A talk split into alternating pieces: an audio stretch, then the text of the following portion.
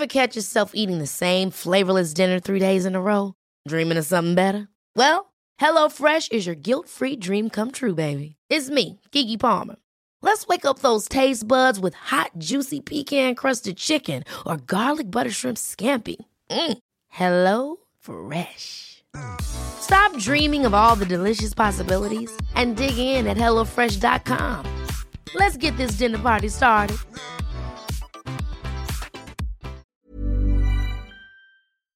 This podcast is brought to you by Green and Blacks, a rich, smooth, and truly delicious chocolate experience.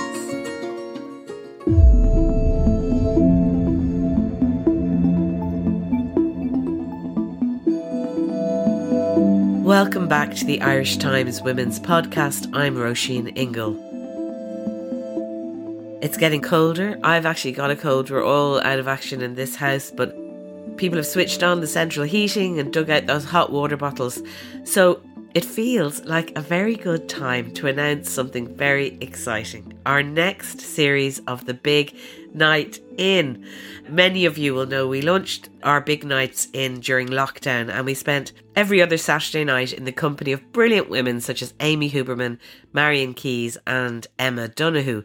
But since then, we have been busy behind the scenes planning our second season, and we are delighted to tell you starting this Saturday night, October 3rd at 7 pm, we have six big nights planned for you on Zoom. So the first one is this Saturday with Senator Eileen Flynn who, as you will know, was the first female traveller in the Oireachtas, which was some good pandemic news earlier this year.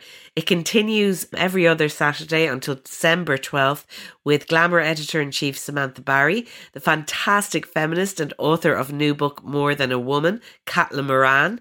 We have broadcaster Claire Byrne, former state pathologist Marie Cassidy, and one other very special guest who is still to be announced.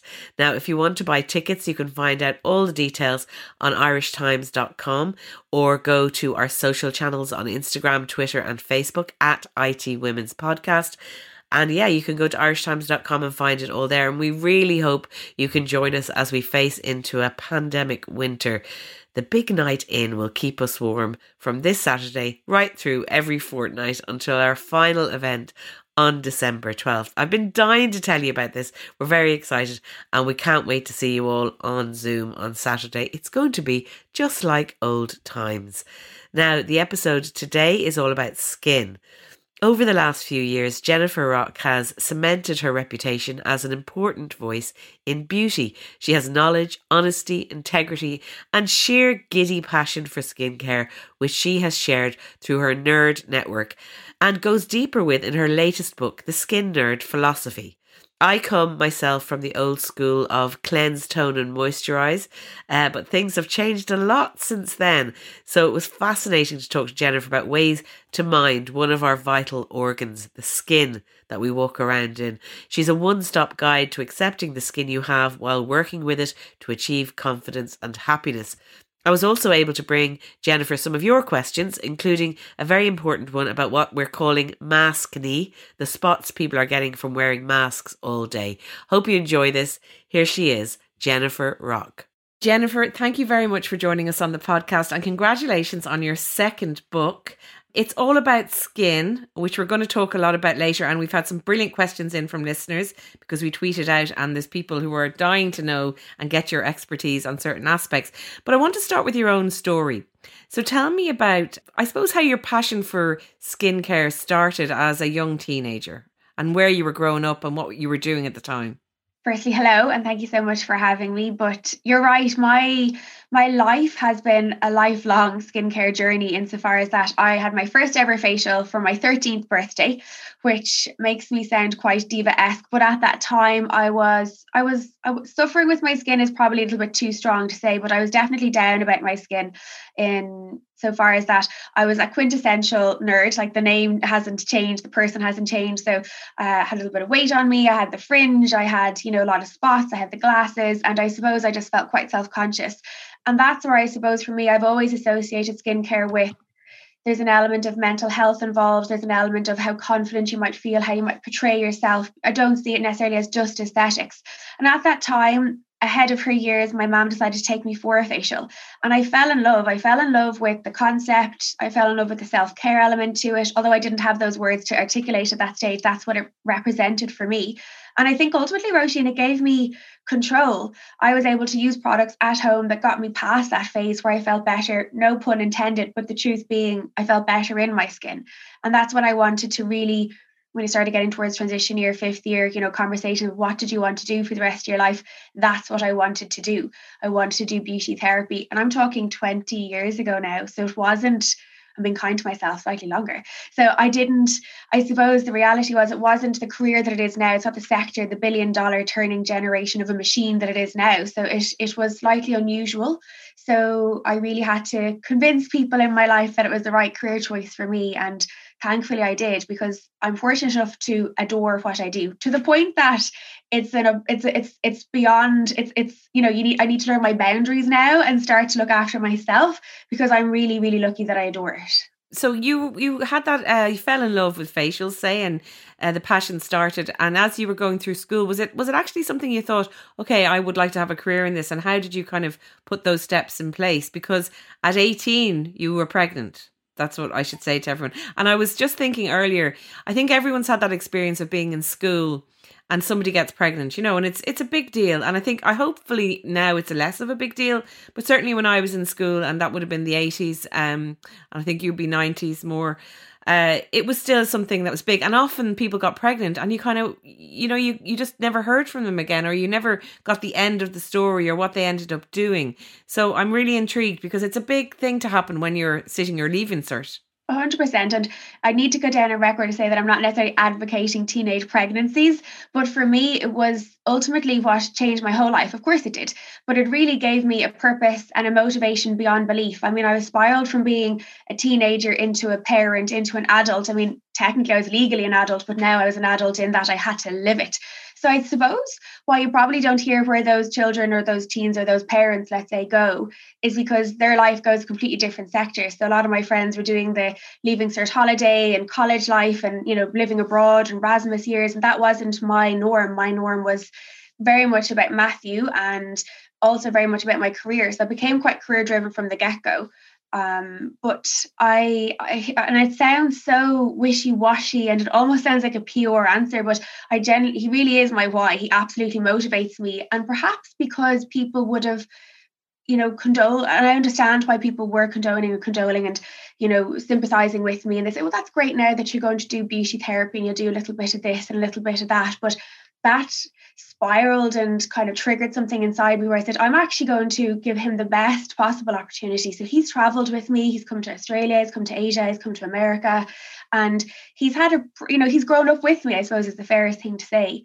And to the date, like our book launch party was two nights ago, and he watches it and he's involved in it and he critiques it more than anybody can ever critique because I probably listen to him more. So he's grown with me, and in that sense, it's a beautiful journey. And he's Roisin the he loves skincare. He could do this interview. He could answer the Twitter questions because it's all he knows. Wow. Well, listen, take me back there to when you were, you know, a teenager and you got pregnant. Not part of the plan. You had this vision of yourself in in skincare and beauty. What was it like? Because I, you're putting it, you are putting a very positive spin on it, and it's great that you do that because I think that's what what propels you and it's what made you the success that you are. But I suppose in some ways as well, it wasn't the plan, and it must have been kind of devastating. I like to call it a surprise. Um, and I do like a surprise. But yeah, no, I mean, honestly, to find out that you're pregnant a couple of months before you're leaving cert, it's not going to be the easiest. And now, as Matthew approaches his 17th birthday, he's not too far behind where I was. So he often teases me and he'll say, oh, I wonder if you'll be a nana now by the time. I'm like, Matthew, this, no, we're not even going to joke about that. But for yeah, of course it was. It was really hard. It was very hard for everyone to get their head around. And you're faced with the leaving cert, and my head was elsewhere. I was thinking of hospital appointments and at 18 when at that time you think you know everything don't you well that's how i felt so i couldn't quite comprehend why people were so shocked although i knew it wasn't part of the plan but i, I just thought i was more mature than i probably was. And now when I look at Matthew, I'm like, how, how, how did I? It just, it's just unfathomable. So there was a lot of lessons. It was hard. I mean, financially, it was hard. I was really fortunate that my parents, my mom gave up work for a year. So while I was at home with Matthew and back to college when he was, what, nine months old, and she like I was so lucky, so lucky. And his dad is still in his life and his an amazing support. So I am lucky that I have an amazing world of people beyond myself. And again, when I worked in London for a good few years, there was a lot of back and forth. I've worked in jobs through skincare that have needed and warranted me to leave the country an awful lot. So I've had I have an amazing network. But was it hard? Yes, financially, emotionally, course, there were nights when you wanted to go on holidays. Was times when I wanted to rebel, which isn't even a word you should say as a parent. But I, yeah, I, I had to knuckle down, and this was our life, and this is what had to happen. And I think that's why I really applied myself to the to my career because I was lucky enough that I'd always adored it. It was something I could then, I suppose, release and still keep part of myself. Often, I see even with friends now when they become a parent you hear people talk about how they lose themselves. I don't think I ever lost myself. I actually think I use parenting to be a time to find myself because at 18, you're trying to find yourself anyway. So my career became a large part of my identity. So tell me about the steps. You mentioned going back to college. And did you have a very clear vision, or was it like you say, going from job to job and sort of eventually finding out, okay, this is what I want to do and this is how I'm going to achieve it? I am not a fine detailed person, even to the point in the business. I recruited a managing director this year, head of operations, head of market, because I am fantastic at the big picture and the dreaming, but give me a spreadsheet and I need time to to to coax myself to look at it. So even going back to beauty, nails, tan, lashes, because I did three years full time in college. So the first two years beauty and the third year holistic. So I really explored all of the sector, I think is fair to say. But skincare was always my passion. But I'm a big believer that you have to try a lot of things before you can refine and hone in on one topic. And so I did that. I worked in spas, I worked in salons, and then I had the opportunity to work in a training capacity. And I just fell in love with imparting knowledge. And this was again, maybe what, 13, 12 years ago. So again, skincare, I believe, has really only come into its own in the last few years. Whether you want to credit Instagram for that, where people are looking at themselves all the time, COVID has definitely changed people's conversation around skin because we spend our time looking at each other on Zoom and you know WhatsApp calls. But the reality was, I tried many different areas, came back to training, and I've been fortunate enough to work for uh, many different skincare brands, be it Ireland, London, and America. And I've also worked training people to become beauty therapists, so with the accrediting bodies. So it's always been the educational side of skincare that I knew I wanted to get to, but I knew that I had to get a few more years under my belt to get the credibility and the experience to be able to impart that. So, how did the skin nerd get born? The skin nerd started because when we would be uh, out socializing myself and my girls from home, they I would we'd be outside, for example, I'd say, "My goodness, isn't her skin amazing?" And I wonder what she uses. And typically, girls would compliment each other in bathroom queues on shoes and you know their clothing. And be like, I I was the unusual human that would compliment them on their skin, which was quite unnerving at times. Um, so my friends were like, Jennifer, please stop embarrassing us. Like, can you just wish like there's like no? And they were like, so sorry, she's just a bit nerdy about skin. So that's how it started. It started off as a tease. I, again, like I said, was I think I was on a trip to Miami at one stage uh, teaching skincare. And I, I put it up on my Facebook page. And my friends were at that stage where they said, Jennifer, if you put one more post up talking about your career, where you're flying, how you love it, we're going to block you, like we're going to defriend you. So I said, right, fine. So I set up a separate page just because a lot of my acquaintances and colleagues and friends, we were all chatting on that anyway. So I decided just to separate the two and have home for home and work for work, if you will. And I called it the skin nerd as a jest towards my friends because it was almost their fault, as I thought at the time that I had to set up the Facebook page. And it grew from there and it became a hobby. I loved it. It was my escapism. Um, even ironically, because I was talking about skin all day and then I'd come home and talk about skin, but it was in a different capacity. And it just seemed to to get traction, Roisin. People thankfully really trusted in my advice. It wasn't specific and still isn't specific to a brand. So people felt they weren't being marketed to or sold to. It was just information, education, and skincare is overwhelming. It's saturated. It's a lot of the time misinformation, it's conflicting information. So, what I hope and we still do provide, and I, I don't say hope, but I really do know that we provide blogs and articles and webinars and lives that mean that people can really just drown out all of the noise, if you will, and just try to get specific advice for them on what they should or shouldn't do. Well, you have created this incredible brand, and I mean, it, like a lot of the best brands, it's come from a place of passion and a place of real interest and knowledge and expertise. Tell us about the different aspects because you've got your second book, which we're going to talk about, but you have another book that was really successful that I think you had no idea how successful it would be. It was a number one bestseller in Ireland. But also, you have this online element of consultation, which is way ahead of its time in terms of we're all on Zoom now and doing things online, but that was 2017. So maybe break down the different elements of the Skin Nerd brand and success story. Of course. So thank you. Um, the reality is, as I said, it started off with Facebook and chatting and conversation and communication. And I, but the part I failed to mention in the middle of that was when I was working for a London-based company. Um, I'm not even going to ask. And if your listeners are, ask yourself now, like, have you used wipes on your skin in the past? And if your answer is yes, just know that you're offending my heart uh, through the airwaves. But the reality is, face wipes from a facialist perspective, bearing in mind that's my qualification, they don't serve any benefit to the skin. They just don't. They don't truly cleanse the skin. It's not even about how how many chemicals are in them because the chemicals have changed over the years. But originally at this time, chemicals were were not how to describe this. They just they weren't serving a benefit to the skin. People were using wipes and then investing extortionate money on eye creams and serums and what I would describe as the more sexier part of skincare, the part that people want to be, you know, they want to say they're using, when actually cleansing is the bobby basic, most fundamental, and it's not what anyone wants me to tell you that you have to do. So when I realized that people were spending crazy money on maybe the more aesthetically pleasing marketing parts, I then realized that they were contradicting it. They weren't really working towards skin health. And from traveling the world, I had almost the book is called the skin the skin nerd philosophy. My philosophy started molding itself into that less less that there's one solution to skincare. It's not a cleanser or a magic eye cream or this supplement. It's, it's not. It's about looking after yourself. And the word holistically is overused, but I, that's what it is. It's looking after yourself inside, you know, diet, stress, you know, do you mind yourself? How much time do you have in front of a computer? All of the questions you wouldn't typically relate or equate to, to skincare. And then there obviously is your typical skincare. And then if you do wear makeup, that's what we call on top. So we look at the skin inside, outside, and on top. And when I was traveling the world, I realized that people were kind of feeling a little bit disillusioned and they just wanted guidance. But if you went to brand X, they would promote brand X understandably. And if you went to brand Y, they'd promote brand Y understandably. But what happens if when you work for brand X, you want to recommend brand Y? And so what I noticed was missing, in my opinion, was unbiased advice that meant you could come to a given place, meet with an expert, and they would advise you on many different ranges within your price bracket, look after your skin that you know how was it in the past? How is it now? So for me a consultation is absolutely key. Consultation will dictate everything.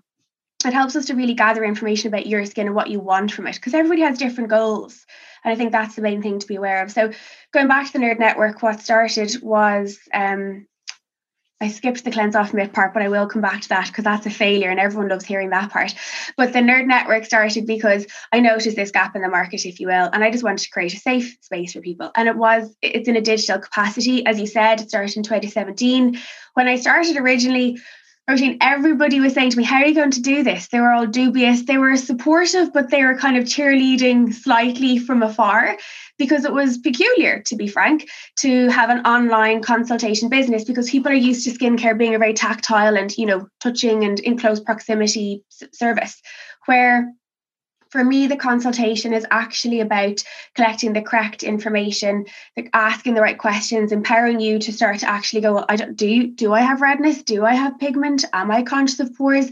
So that not to dwell on the negative, but then to teach you what you need to do to help it. So that's when we started in 2017. That was that was like the book. We're so fortunate that particularly Irish people, because the majority of our audience would be Irish, have just gotten behind us. And I don't think it's us per se. I think thankfully they really trust in us. But realistically, it just shows that people really were interested and still are interested in skincare as a concept. Mm. So we were booked out for five months within 24 hours. So then I had to hire more people and it just became quite popular and busy. And um, definitely just yeah huge, huge, hugely honored to have it but very assure, sure of myself that what we offer is an amazing service. And that's not being conceited it's just the truth. Like the amount of work we put into the form you meet with a nerd they 30 minutes with you you're not asked questions in the 30 minutes because you already have the data. It's almost like a private skin session to teach you what to do with your skin. You then get a link to a store you can choose to purchase you can choose not to purchase. We don't ever really know to be honest. Um, it's completely separate. But with the store example Roisin you will see what's right for you but you will not see what Jennifer sees for her or Betty sees or Mary sees. It's it's literally drowning out all the prettier things that you might want and just sure that you stay focused and then you come back to us a couple of weeks later if you wish you're part of our world you get access to webinars and lives and blogs and yeah you're kind of part of a club to be fair and how much do you charge me for that consultation? How much are those nerds going to charge me? They're 50 euro. So that's not too bad. For the for 50 euros for the consultation, but also part of getting all this access to information every single day. So in that regard, no, definitely not. And the results kind of speak for themselves. Like they are, I work ridiculous hours. I do not encourage people to do that. It's not ideally healthy for the skin, but when you're going to bed at night and you open a message at like one o'clock and someone saying thank you I've, I've left the house for the first time in months with no makeup or my particular favorite was I'm married 25 years and my husband has never ever seen me without makeup but now he does because people just feel better that they don't have to hide or camouflage they just live like they just live in their own skin you are listening to the women's podcast brought to you by green and black's organic chocolate discover a different kind of dark can we go back to the face wipes? Because as we were talking, I'm thinking of my really great friend Aisling McDermott, who sadly died a couple of years ago. I'm sure you knew Ashling, and she created Beaut.ie with her sister Kirsty, and she was forever going on and giving out about face wipes. But you created your own um, brand then to kind of counteract that. I was only interviewed by her once, and she she and I bonded over our, our gra or lack thereof, should I say, for for wipes. So yes, a woman on a mission. Yeah. Uh, for me, as I mentioned, wipes serve no true purpose. So what had happened when I was working in London um, was, like I was saying, people were spending money on all sorts of different products, but they weren't truly cleansing their skin. And the best analogy I can give for that, not that I wax my car every weekend, but you wouldn't wax or polish a car unless you'd cleansed it. You, you had washed it first. It, it makes sense that you'd cleanse. So cleansing thoroughly is the key to skincare more so than serums and eye creams, to be honest, because it's literally taking the day away, the oil, the pollution, the debris. When people were leaning on wipes predominantly, and even at times micellar water, I wouldn't be a huge advocate of that either. You're ultimately kind of smearing the product around the face. You're not truly allowing it to come away from the skin.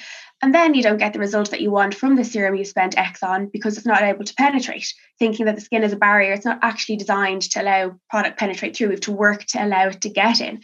So with the wipe conversation, it came apparent to me that I wanted to create a, a, an alternative that wasn't going to cause irritation, wasn't laced in chemicals, wouldn't irritate the skin, but also could be reusable. So that's where the Cleanse Off Mitt was born. It was born perhaps eight years ago now and it was it did quite well. I was absolutely ignorant. I thought that i would just send out a few tweets i'd send out. And i think back now i hand wrote which is still nice um, christmas cards to all of the top journalists uh, within the beauty sector. And you know those absolute god awful merry christmas? I still use them on christmas dinner plate but you put it on the center of your christmas table.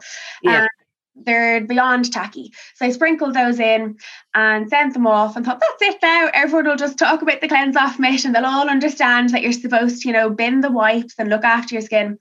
It did it did well, but it didn't do phenomenally well. And I learned an awful lot of lessons about contracts and perhaps um yeah, accounting and margins and all the things that you don't tend to talk about typically. And so tail between legs, I was then left with 20,000 mitts in different attics. So my own attic, my parents' attics, my partner at the time's attic. Any if I met you, I'd be like, Roisin, it's lovely to meet you. Do you have an attic? Do you basement? Do you have a boot of a car? Do you mitts were everywhere. And my ego was just my I was hurt. My ego was bruised. There's no other way to describe it. I worked for everybody else in the past as if it was my business. This was my first venture on my own, and it was just catastrophic. I learned every every failure you can have, I learned it.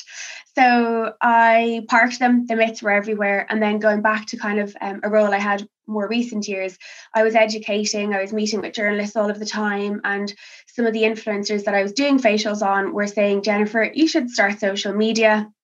I did. I sang my way through the day explaining why you should SPF, what acids are, what do antioxidants do. Um, and my mom and dad had seen kind of the traction and they were saying do you think you could maybe you know tell your audience about this mitt because i'd love I'd, we want to decorate your bedroom. Like you you moved out a decade ago. Can we get it back? So I said, yeah, of course. Um, quite frustrated to be honest, because I had enough thing. I was busy, and they said, look, we'll we'll post it, we'll pack it, we'll get it. You know, we'll look after it. And I said, okay, fine, thank you. And they did, and we sold like ten thousand of those mitts within ten days. Mommy and Daddy were driving up and down to the post office. My son was on a summer holiday, cycling down on the bike, asking for a commission. That child will be fine in life, and it was yeah, that's how it started. And so the cleanse off mitt then kind of grew and because you're making me want one here, Jennifer. I feel like I need one in my life. A cleanse off mitt. I can see why you're so successful. Talk to me about um the new book because it's called the Skin Nerd Philosophy. You've talked about um the sort of holistic approach that you take, but I'm also like that you talk about all you need is four steps in the morning and three at night, which makes me who I have to be honest with you in terms of my um skincare life. Like I am the kind of person who back in the day was using kind of stuff from Boots. Do you you would you know about the cucumber kind of toner and all that yes, stuff? Yes, yes, yes. Back then it was like cleanse, tone, and moisturize. And I kind of half did it, wasn't really that bothered. And I've got to the point now where I hardly do much stuff. So I am kind of intrigued as i am not very good with SPF and stuff like that. But you seem to break it down to quite simple terms. So could you maybe take those of us who are very far away from skin nerds through the basic stuff that people can do that can really make a difference. 100%. That Boots cucumber range was the first range that I remember ever using. My man, this is back when Northern Ireland had the true border. Um, yeah. We on our holidays across the border, had the security checks and so on and so forth to get this cleanser and the little pot. I'll never exactly. forget. That. Yeah. The smell is lovely though. I still I can smell it now. Do you know that we have actually protected, like trademark the sentence, smells don't change cells? Because I feel so strongly, right? That and I get it, like I've just mentioned it, but like sometimes in skincare, the smell alone can actually cause irritation on the skin. And honestly, it makes no difference to whether your skin is smoother or brighter thereafter, but it's an emotional attachment. And I totally interesting. That. that is fascinating because I definitely, if you put it in front of me now, I'd probably go back and, but I remember it was stingy. I can imagine that cucumber toner. Sorry, Boots. I, I imagine it wasn't good. I don't think I need to be any expert to know that it was, it was causing irritation to my face. I think skincare has evolved a lot in those, what are we talking, 20 or 30 years of this? 30, 30 years ago.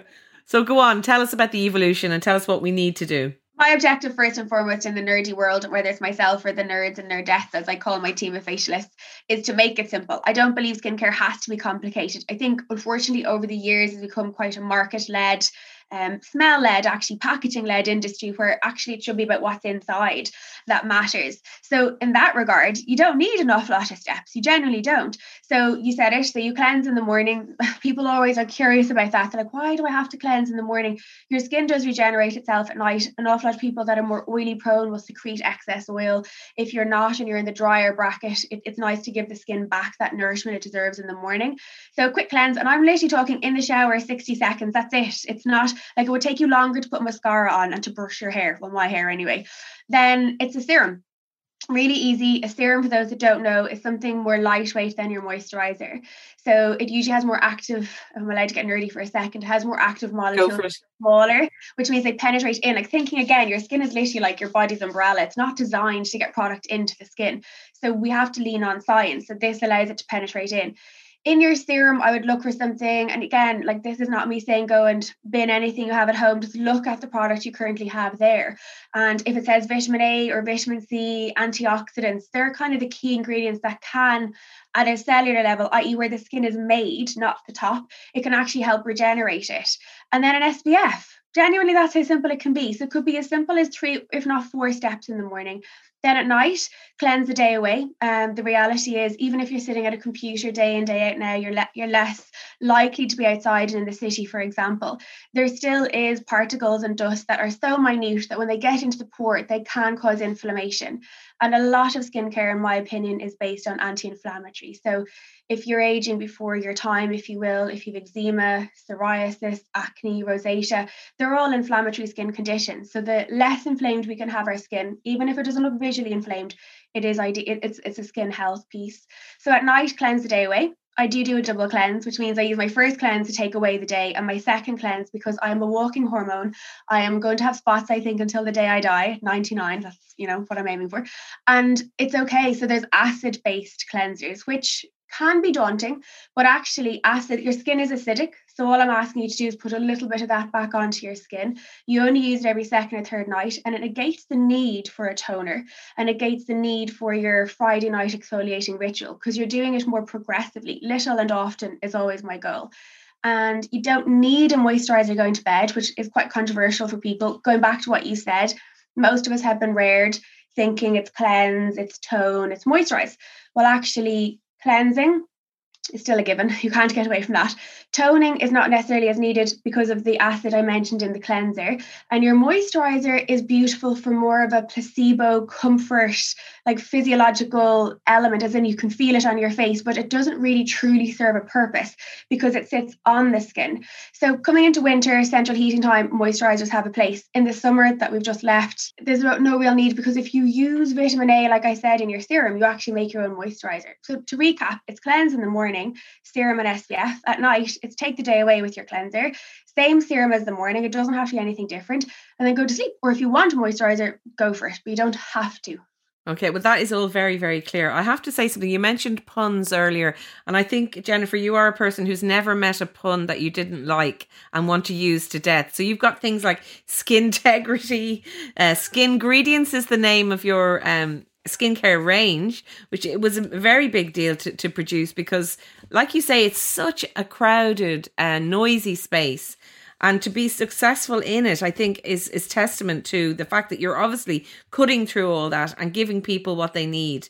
Um tell us a bit about Skingredients and what makes yours different. You're right. Everything is intellectual even with the cleanse off mitt it's calm. So we're like are you committed? Our christmas uh, version of a mitt is out soon. Roisin don't laugh at me but it's called mitt miss miss, like i just oh jennifer listen you need the pun control people you need you need some yeah serious know what? There's enough doom and gloom in the world if I can entertain myself with made up words. But Jennifer, Mishmas, that is really okay.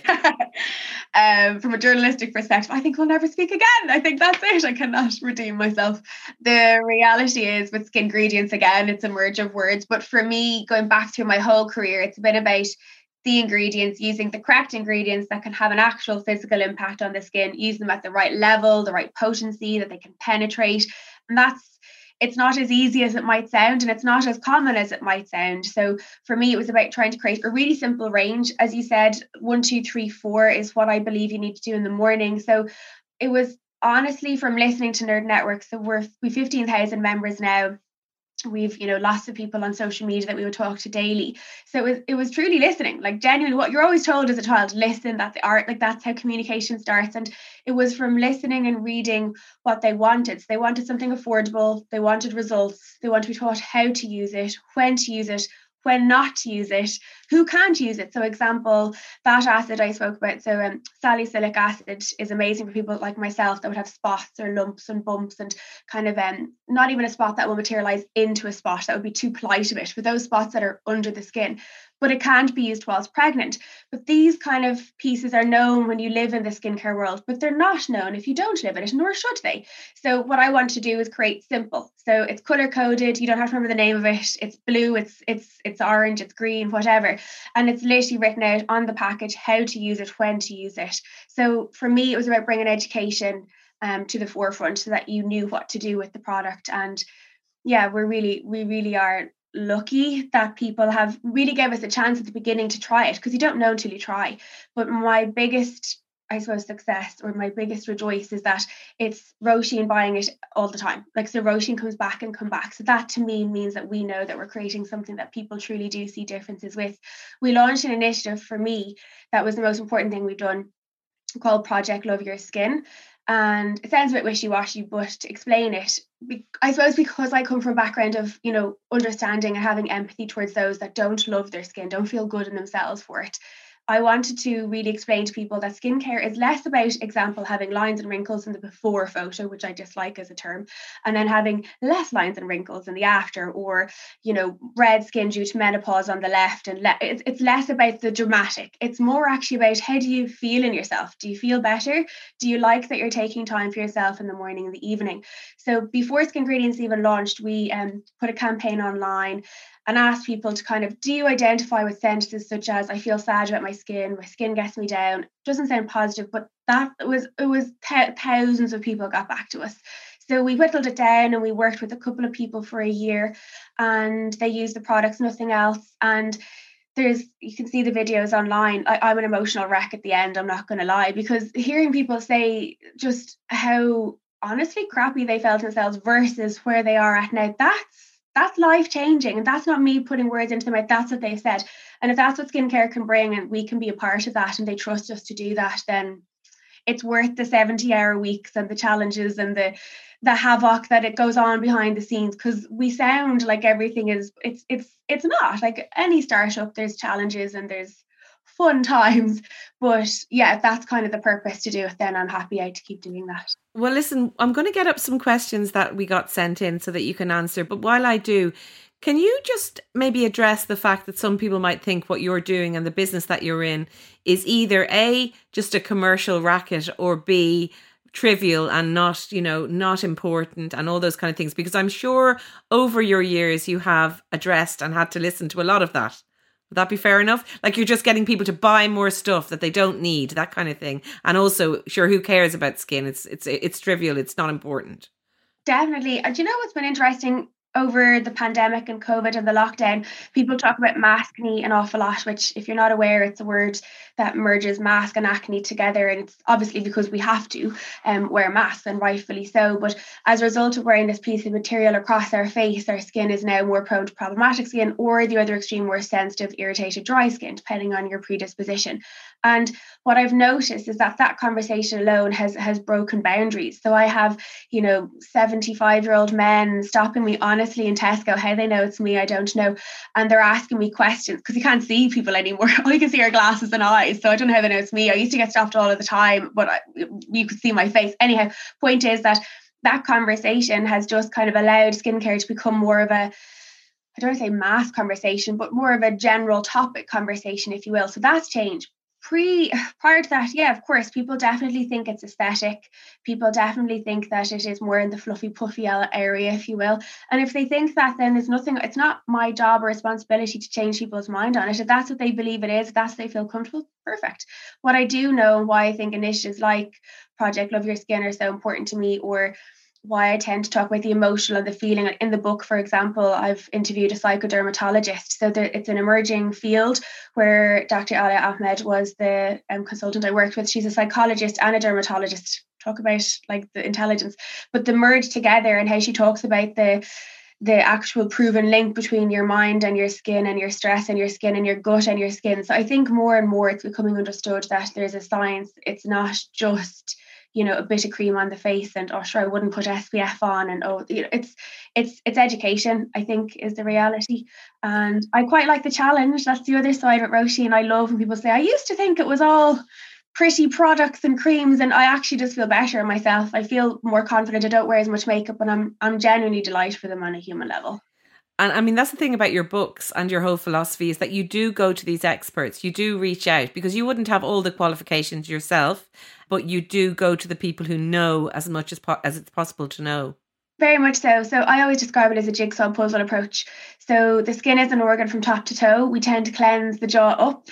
Uh, we tend, you know, to talk about the hands when we, we they become dry during COVID, for example. But we tend to neglect the body on a whole.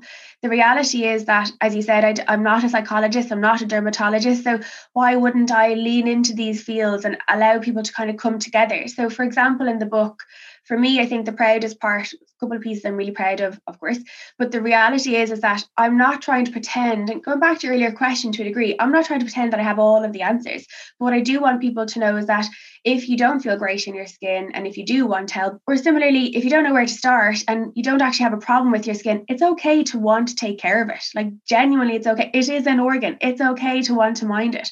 So if I can lean on dietitians or experts in exercise or people that can help you address your stress and how do you mind that long term, then that was my goal of the book. And that coupled with asking Nerd Network, what would you like in a book? And they came back in their droves. So I, I hope, fingers crossed, and confident that there's a lot in here that people will want to read, no matter who they are, what background, and they'll identify with a lot of the words that Nerd Network say. So, you know, I feel sad about my skin or I suffer with redness and it truly gets me down. I lean a lot on concealer or I actually don't care about skin. I just want to look nice. Like there's there's all extreme. Mm. And so somebody reading it can say, that's me. Okay, so this is my action plan. And then we wrote it out. This is the ingredient to look for. This is the treatment to look for. This is how you do it. This is the brand it's in. So it's literally a, a step again back to the one, two, three, four. It's back to a real simplistic approach as to how to look after your skin. And I would hope it's a reference guide to pick it up and back when you need it. Okay, I'm going to go to the questions now because when we put out, people were like you say. I'm sure it's probably handy for you to have the mask because you don't get bothered as much. But uh, once we said that you were going to be on the podcast, people were really keen to ask questions. So the first one, if we can rattle through them, maybe the first one is from Anna. She's asking about skincare masks. What's the best one, and how often should you use them?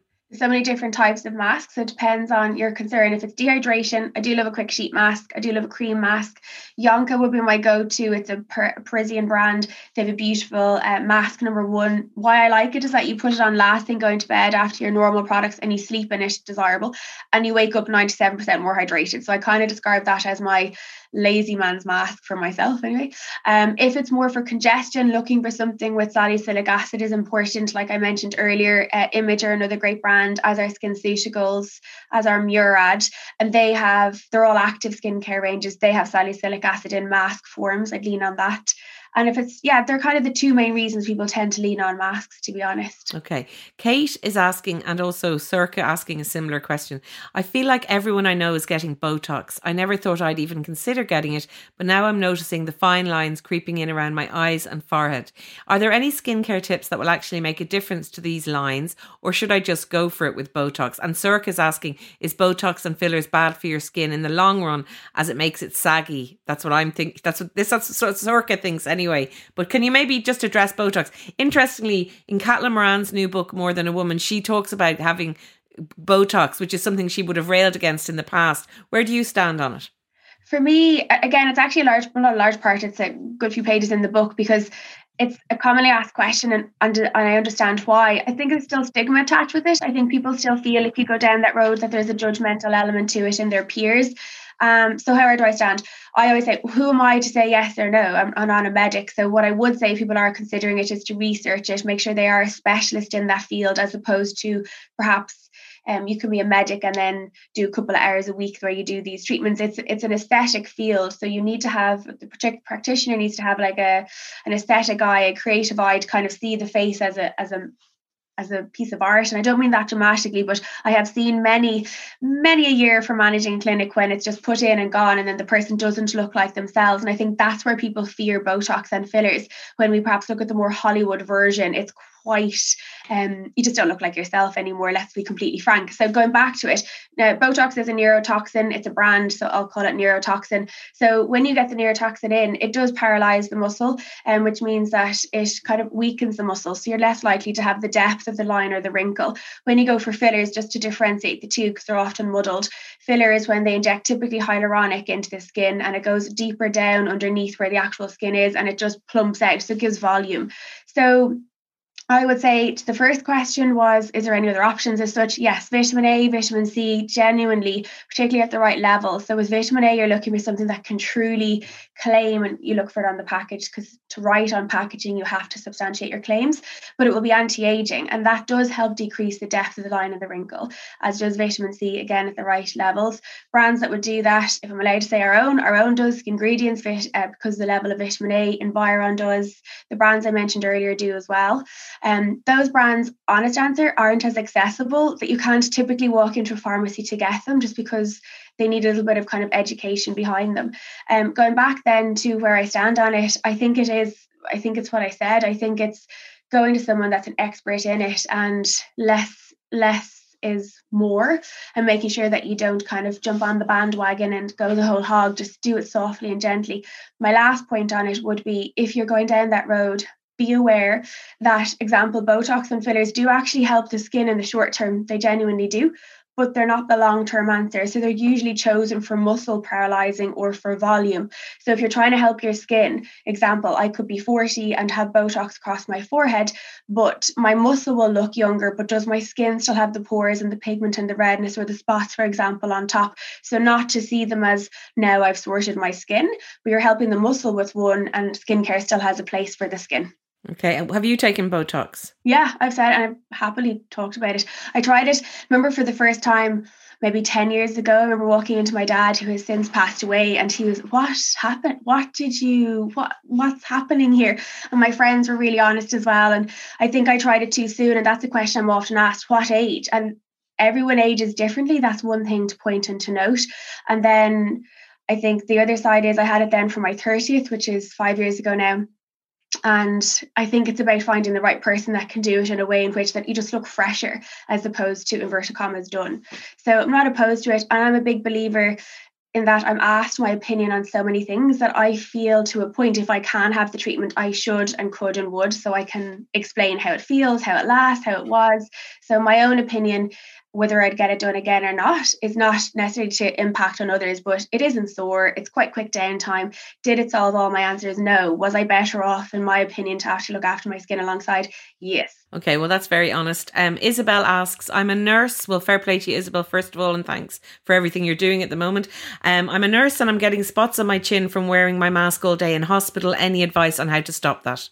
Echo what you say about um, how phenomenal a job they're doing. And from the day that Leo Varadkar announced, I think it was our cocoon at the start, wasn't it? It wasn't a lockdown per se back then, but we've had messages after messages, emails after emails coming in of people at the front line because they were the first to, to have to wear the mask for such long periods of time. So it's become kind of our norm for the last six months talking about it. The main thing I'd say is I think I said it already, so just to reiterate, the salicylic acid is an amazing ingredient in a cleanser form, meaning that you massage the skin that has the spots for a good 60 seconds and remove it thoroughly, then go on with something like a hydrating serum and always apply your SPF. And the same at night, not to lean on that acid too much because if you exfoliate too much, interestingly, your skin is supposed to have some oil there. So if you take too much oil away, like anything in life, it starts to compensate and actually makes more oil. So every second or third day. And for any frontline workers that are listening that are more in the drier area, something like that mask we spoke about earlier would be ideal. And there's a new, it's not a new ingredient, but there's a new ingredient that's been spoken about a lot, more like a buzzword called ceramides. And ceramides are naturally what our skin is made up of. And you find it in affordable brands like CeraVe, La Roche-Posay have a small amount of it. Avène is a phenomenal brand for irritation, sensitivity. That's all pharmacy brands. Our own product, Skin Good Fats, and I have to explain the names. The names of our products are all like noting or nodding back towards the dinner plate because going back to what you said at the beginning, I don't believe you need an awful lot of products. I think you need the right ingredients in the product, and we get that with food. Like I'd love to have chocolate cake every day, and I'd love, you know, it, it's it's for me. It's about trying to teach people that we know we should drink water, eat fats, eat carbs, eat protein, have our veg every day to be healthy, regardless whether you're 50, 90, 12, you identify as man or woman. It's irrelevant. There's those key ingredients we need internally. The same premise applies externally. So going back to this particular question, ceramides are an ingredient that I really see massive difference when people's skin is irritated or sore or tender. Why? Because you're literally just giving back to the skin what it deserves. Okay, right. Louise asks, what are the best supplements to take for your skin? Supplements, ideally through the diet first and foremost, that's a given. Um, if ever in any doubt, nutrition or dietitian is the best place to go. Brands that I do lean on personally would be Symprove for probiotics. It's extremely live, um, live bacteria. The relationship between your gut and your skin is apparent. There's a massive link between the two. Healthier the gut, the healthier the skin. And then another brand I would lean on if I'm more congested or problematic prone would be a brand called Advanced Nutrition Program. And there's a, supplement there. Google it. You'll see just endless results called Accumax, and it's it is pretty. Do your research, read up. Any questions, ask us. But it's all there on on the on the www. Okay, I love it. The double double double. Um, Laura's asking, can't get my head around retinols and retinoids. Can you explain what they are, why we need them, and how to bring it into your daily routine? And can you make it kind of snappy as well? Yeah, of course. I don't, Nappy and I don't go together, Roisin. I don't know if you're getting them. I'm going to try my best. But I think that's part of your success. It has to be said. Um, vitamin A is a minefield. I'm not going to lie. Retinoids are vitamin A, so it's ultimately a large family, and within that family, there's different types. Retinol is an alcohol form. What does vitamin A do? Who should use it? Honestly, in my opinion, everybody and anybody, because it is the most results driven. No matter who I've worked for, what profession, derm, diet, everyone agrees vitamin A is a game changer. Helps lines, wrinkles, pores, red across the board where would I start? I personally advocate, and I know this, I'm biased, I advocate it, and this is why we create it. But there's a form of vitamin A called retinyl palmitate, it just means it's naturally found in your skin. So I'm a big believer in giving back to the skin what the skin has. You will, when you look up skincare brands, see retinol a lot. Just be careful not to overuse it. That's kind of like the marathon version. So, you know, it takes a little bit of time to get used to it. So, retinol is one of those products you can use every second night. It does make you more sensitive to light, less is often, but you will get results. It's pretty much impossible not to, but it can okay. be mm-hmm. caused cause sensitivity. So be careful. Jennifer, just finally, what would you like people to know about kind of what you're trying to do and the mission that you're on? Because um, as I said earlier, like there could be people thinking, you know, it's very commercial or it's all about buying products. But I get the sense from reading your book and just listening to you in other interviews that you are genuinely coming from that holistic place and that you want people to kind of look after themselves from the inside out. And I think the way you talk about the skin as an organ, which it is, uh, and about minding that organ seems to be at the heart of what you do. So maybe to to address some people who might be a little bit skeptical or might not be in this space at all and what it is that you're trying to do, your mission mission i suppose the book says in itself the skin nerd philosophy is something i've adopted and lived i think myself personally and my team and then our clients by default because we encourage them to do so is to look after yourself inside. For Roisin i don't have myself on a pedestal. I still live life. I still live a tipple of wine. I still know that i'm going to have chocolate at the weekend to celebrate the launch of the book and i'll have a spot on one day and i'll deal with it. So it's about being real. Our main word that we talk about all the time is being real which is overused but it's the truth. Um if people get to know me or listen you'll see I'm just always the same all the time. It's it's just who what you see is what you get. And i think bringing real education to the forefront. And i'm not commercially driven as a person. Why? Uh, examples would be people have bought uh, our product was on this morning a couple of weeks ago on itv we had a huge influx of people buying salicylic acid cleanser, our own product. And I messaged people afterwards. We sent out a blanket messaging, please, just to confirm you have spots, few people wrote back saying they didn't, that they were dry. And I was like, please return that, we're going to refund you. And they're like, what? And because for me, it actually, I'm trying to do this long term. This is my career, it's my passion. I generally feel an onus and responsibility that if I just give you a product for today, you're not going to believe what I have to say in a year to two years' time. Whether I was in this world or whether I work for somebody else, it would be skincare always. So education first and foremost, everything else will come from there. Um, and yeah, I think, and it sounds a bit like a wishy washy statement, but we say it's the three E's. If I can help enlighten you by education and then empower you to become your own skin manager, then you actually lean less on us in the future. So I don't think we can be any more real well, Jennifer Rock, I think you're a phenomenon. I think it's amazing what you're doing and why how you're helping people, but also how you are such an innovative entrepreneur and always thinking ahead and looking to see where things are going next. So well done on all you've done so far and all you will do, no doubt. And um, maybe Matthew will be future CEO of of. Uh... He'll be fine in life anyway. But look, honestly, absolute pleasure, honor to be asked, and I hold you in high esteem for many years. So thank you. Thank you, Jennifer. I'll talk to you again. All the best. Thanks very much to Jennifer Rock, and the book is called The Skin Nerd Philosophy. Remember, you can check details of our Big Night In Season 2, featuring Caitlin Moran, Claire Byrne, and more, on irishtimes.com and on the Women's Podcast social channels at IT Women's Podcast.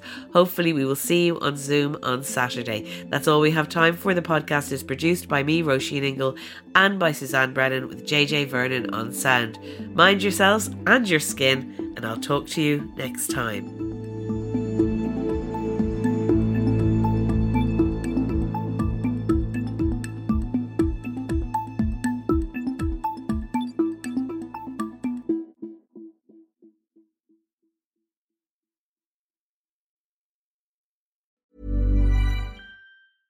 Planning for your next trip? Elevate your travel style with Quince. Quince has all the jet setting essentials you'll want for your next getaway, like European linen, premium luggage options, buttery soft Italian leather bags, and so much more. And is all priced at 50 to 80% less than similar brands. Plus, Quince only works with factories that use safe and ethical manufacturing practices. Pack your bags with high-quality essentials you'll be wearing for vacations to come with Quince. Go to quince.com/pack for free shipping and 365-day returns.